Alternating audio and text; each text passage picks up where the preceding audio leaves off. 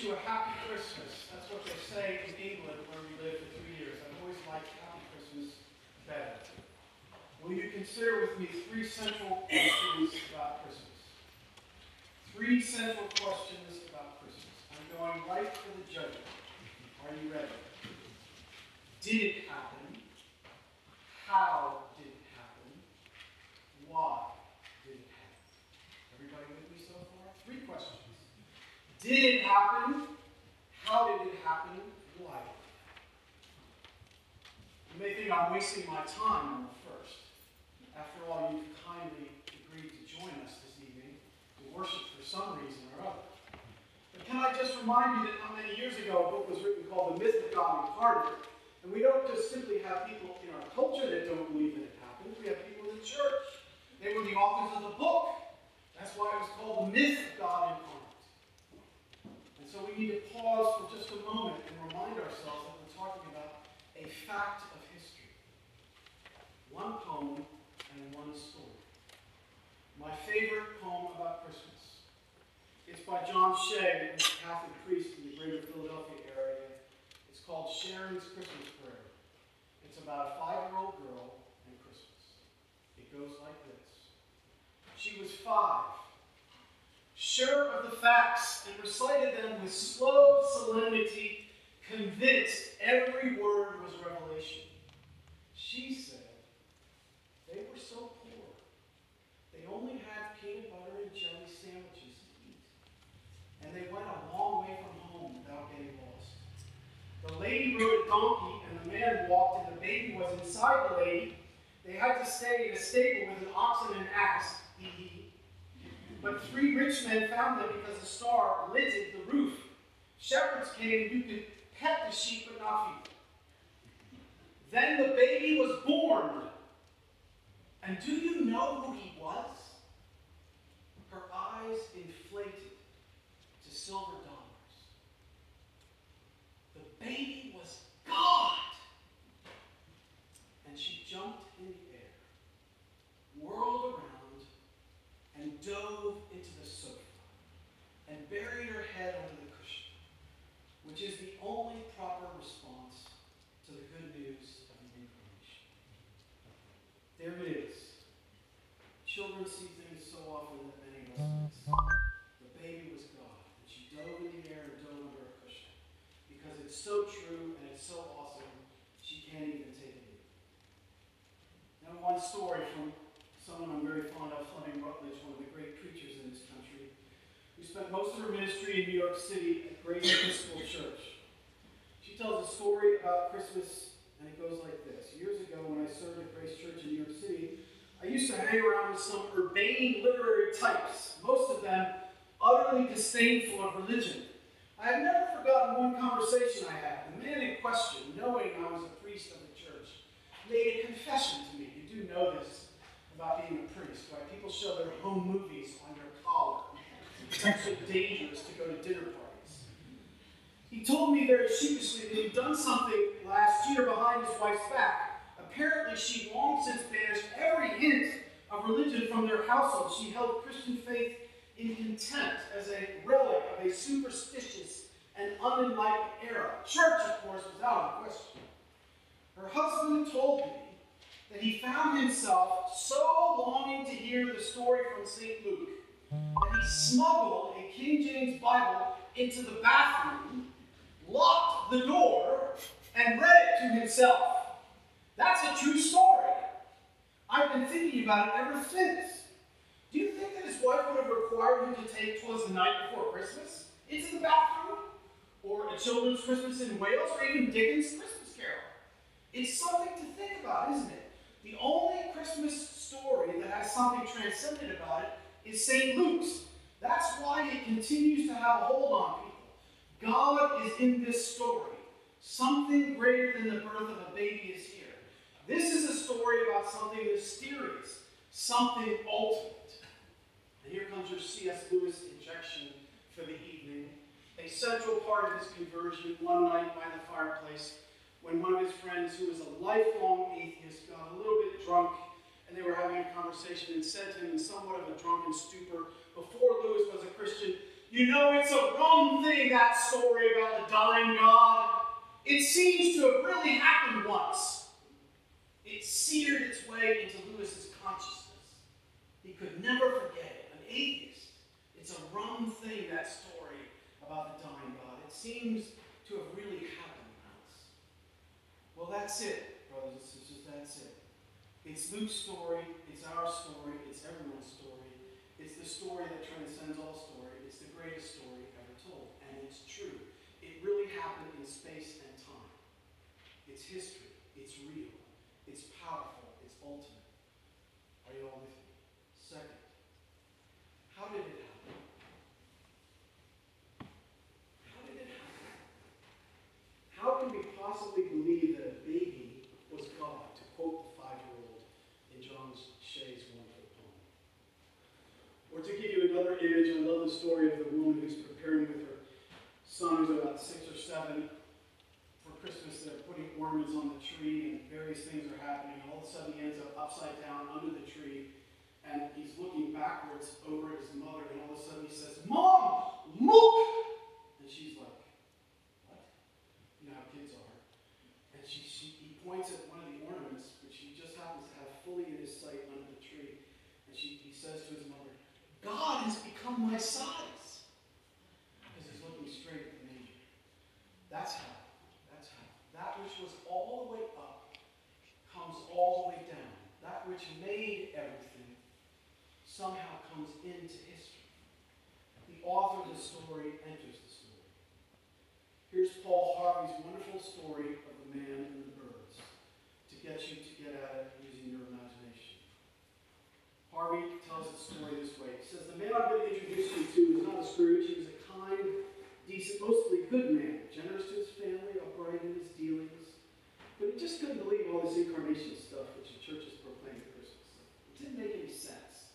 And he was too honest to pretend otherwise. He just couldn't swallow the Jesus story about God coming to earth as a man. I'm truly sorry to distress you, he told his wife, but I'm not going with you to worship this Christmas Eve.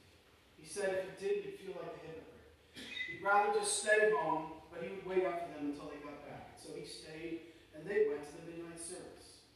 Shortly after the family drove away in the car, as Harvey tells the story, snow began to fall. And he went to the window and watched the flurries getting heavier and heavier, and then he went back to his fireside chair and began to read his newspaper. However, minutes later, he was startled by a thudding sound, and then another thud, and then another thud, sort of a thump or a thud. At first, he thought someone must be throwing snowballs against his living room window, but then he went to the front door to investigate and found he had a flock of birds huddled miserably in the snow. They'd been caught in the storm. And in a desperate search for shelter, he tried to fly through his large landscape window. Well, he couldn't let the poor creatures just lie there and freeze. So he remembered the barn where his children stabled their pony. It was obvious this would be a warm shelter. All he had to do was direct the birds to it, no problem. Put on a coat, galoshes, tramp through the deepening snow to the barn, open the doors wide, turn on the light, and yell to the birds to come in. You know what I'm going to say. Not a chance. He figured, strategy number two, that food would work. So he went back to the house, got a whole bunch of breadcrumbs, sprinkled them very carefully as a trail in the snow, made a beautiful trail straight for the barn. To his dismay, the birds ate a few of the breadcrumbs, ignored the rest, and got lost, flapping helplessly around in the snow. He tried catching them. He tried shooting them in the barn by walking in every direction. He tried waving his arms. Instead, they scattered in every direction, except into the warm, light barn. And then he realized. They were afraid. To them, he realized, I am a strange and terrifying creature. If only I could think of some way to let them know that they can trust me, that I am not trying to hurt them, but to help them. But how? Because any move he tended to make frightened them, confused them. They just would not follow. They would not be led or shooed because they feared. If only, he thought, I could become a bird and mingle with them and speak their language. Then they would not be afraid. Then I could show them the way to safety and warmth, to the warm, safe barn. But I would have to be one of them so that they could hear and see and understand. And as Harvey tells the story, at that moment the church bells began to ring. The sound reached his ears above the sounds of the wind, and there he stood, listening to the bells of the Adeste Fideles. listening to the pealing bells celebrating the glad tidings of Christmas. And he sank to his knees in the snow. God had to become our size. There was a moment in history when eternity intersected with time, when the author of the story entered the story. And the only way it could happen is with that which was all the way up had to come all the way down. What some theologians call the condescension of God. Calvin's wonderful way of describing this is of a mother battling to her newborn baby. You know, right down there, prostrate on the road, just looking at the baby and going, boo, boo, blah, blah, blah, blah. And it's just electrifying, except she's more than capable of speech. She can speak very intelligently and make all sorts of argumentation, but she's just talking nonsense to her baby. Why? Because that's what parents do. They get all the way down at the child's level. And God came all the way down. So that's the fact of Christmas, and that's the how of Christmas. Now, the most important, perhaps, God had to condescend in gentleness, or we would be obliterated. Here's Frederick Buechner, the great Presbyterian theologian. Listen to this. Without me in the process, how could God reveal himself in a way to me that would leave no room for doubt? If there was no room for doubt, there would be no room for me. Why did it have to happen this way? Because we're human beings and we can't handle all of God at once. The early church had a very vocal critic in the Roman Empire in the second century called Celsus. He said Christmas was a bunch of baloney. And he knew it was a bunch of baloney because if God actually came into human history, he knew how it would happen. It would come, he would come right into the center of the Roman court, and there would be trumpeters blaring, and there would be everybody as, a great entourage to greet him because he was royalty, and he would appear as royalty and look like royalty. Obviously, these Christians didn't know what they were talking about. It was a myth. It was silly. God would never show up in human history in such a simple and unobtrusive way. Nothing could be further from the truth. Here's Emily Dickinson. See what you make of this. Tell all the truth, she says, but tell it slant. Success in circuit lies, too bright for infirm delight, the truth superb surprise. As lightning to the children eased, with explanation kind, the truth must dazzle gradually, or every man be blind. Why did it have to happen this way? Because if God came the way Celsus wanted, we'd all be blind. Emily Dickinson has it right. You know the hymn. How silently, how silently the wondrous gift is given. So God imparts to human hearts the blessing of his heaven.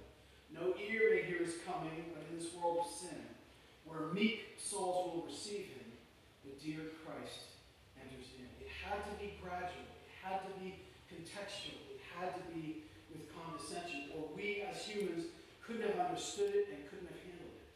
That's on our side. But there's another side, which is the God's side. And Christmas is lots and lots and lots of things.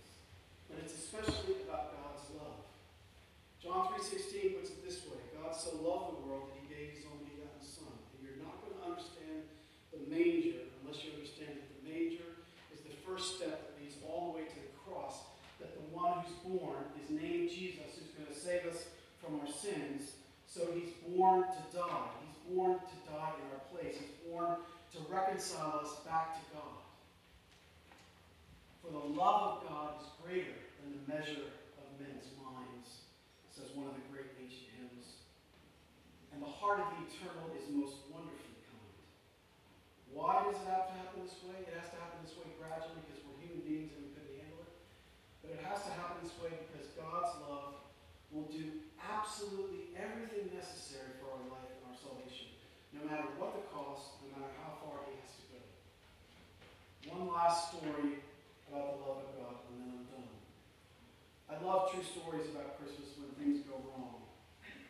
This is the story about a friend of Tony Campolo's who teaches in the Upper Peninsula of Michigan, if you know the area.